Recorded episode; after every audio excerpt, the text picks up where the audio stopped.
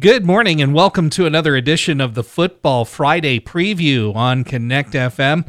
Again, today we are talking with Rich Rhodes. He is sports editor of the Jeffersonian Democrat and also a contributor to D9 and 10sports.com. Good morning, Rich. It's great to have you here as we head into week number four of the high school football season.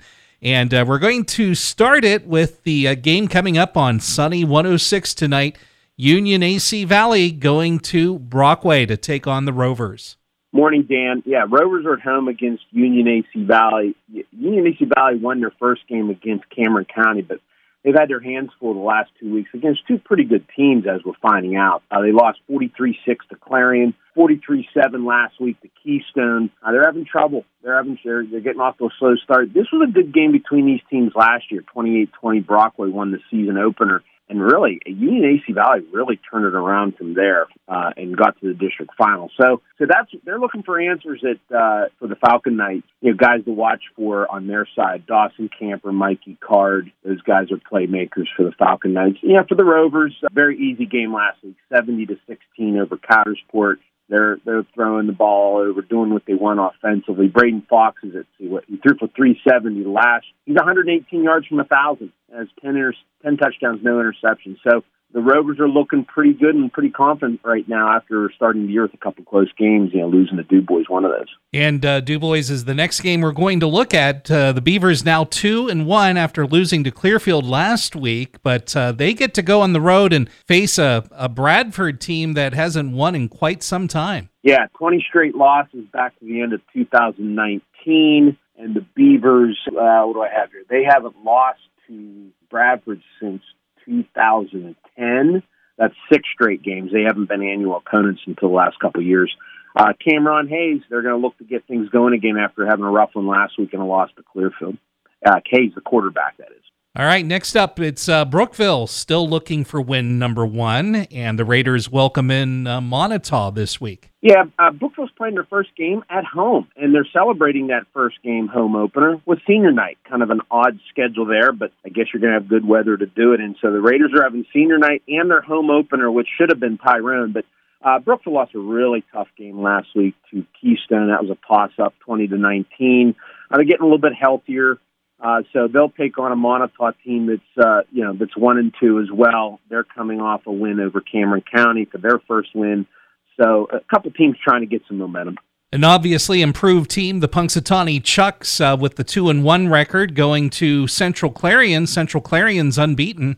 Yeah, th- that's a good game. Uh, I, you know, the headliner game isn't in, on your list, and it would have been Keystone and Red Bank. That game's in New Bethlehem this week, but this is right up the up there at the top. Uh, uh, Punxsutawney lost 28-14 to Red Bank last week, and a couple special teams play was a difference in that one. Zeke Bennett, running back for the Chucks, 545 yards rushing over three games. If you do the math, that's a pretty good season. Uh, Jace Ferguson, sophomore quarterback for Central Cal, Central Clarion, that is 750 yards passing, eight touchdowns. They they have a lot of talent around him as well. Could be a very good game. Clearfield Bison uh, rolled over Dubois last week, and they're going to face uh, the rival to their east, Philipsburg Osceola, tonight. Yeah, Clearfield got their offense going last week. The Bison, uh, in, in their win over Dubois, Brady Collins ran for 161 yards and three touchdowns. That's that's by far the best offensive performance individually for them so far. They played Philipsburg Osceola. Uh, the Mounties beat West Branch in their first game, then they lost to Huntingdon and Tyrone. So these teams don't have common opponents yet, even though they're in the same league. Clearfield hasn't lost to PO since 2011, so a mm. 10 game winning streak for the Bison on that matchup. Okay, Curwensville Golden Tide welcome in Southern Huntingdon tonight. Common foes here. Uh, Curwensville, yeah, they beat Juniata Valley 36 to 15 and Southern Huntingdon, that's in Orbisonia, PA, in case anybody knows, doesn't know. They beat Juniata Valley 28 to 14.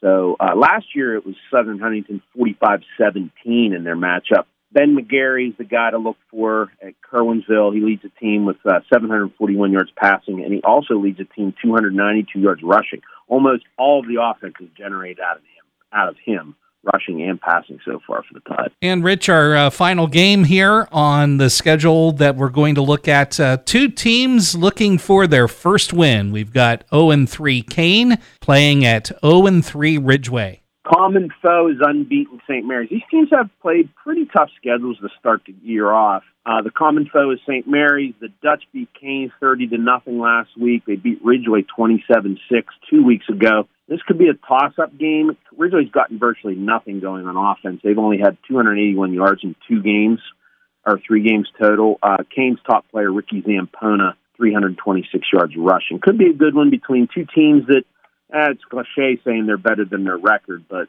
I, I you know these teams are not going to go winless. Obviously, somebody's winning this week, uh, you know, of course. Well, that's the Football Friday preview for week number four. Rich Rhodes, thank you so much. Hope you have a great weekend. Anytime. Have a good one, Dan.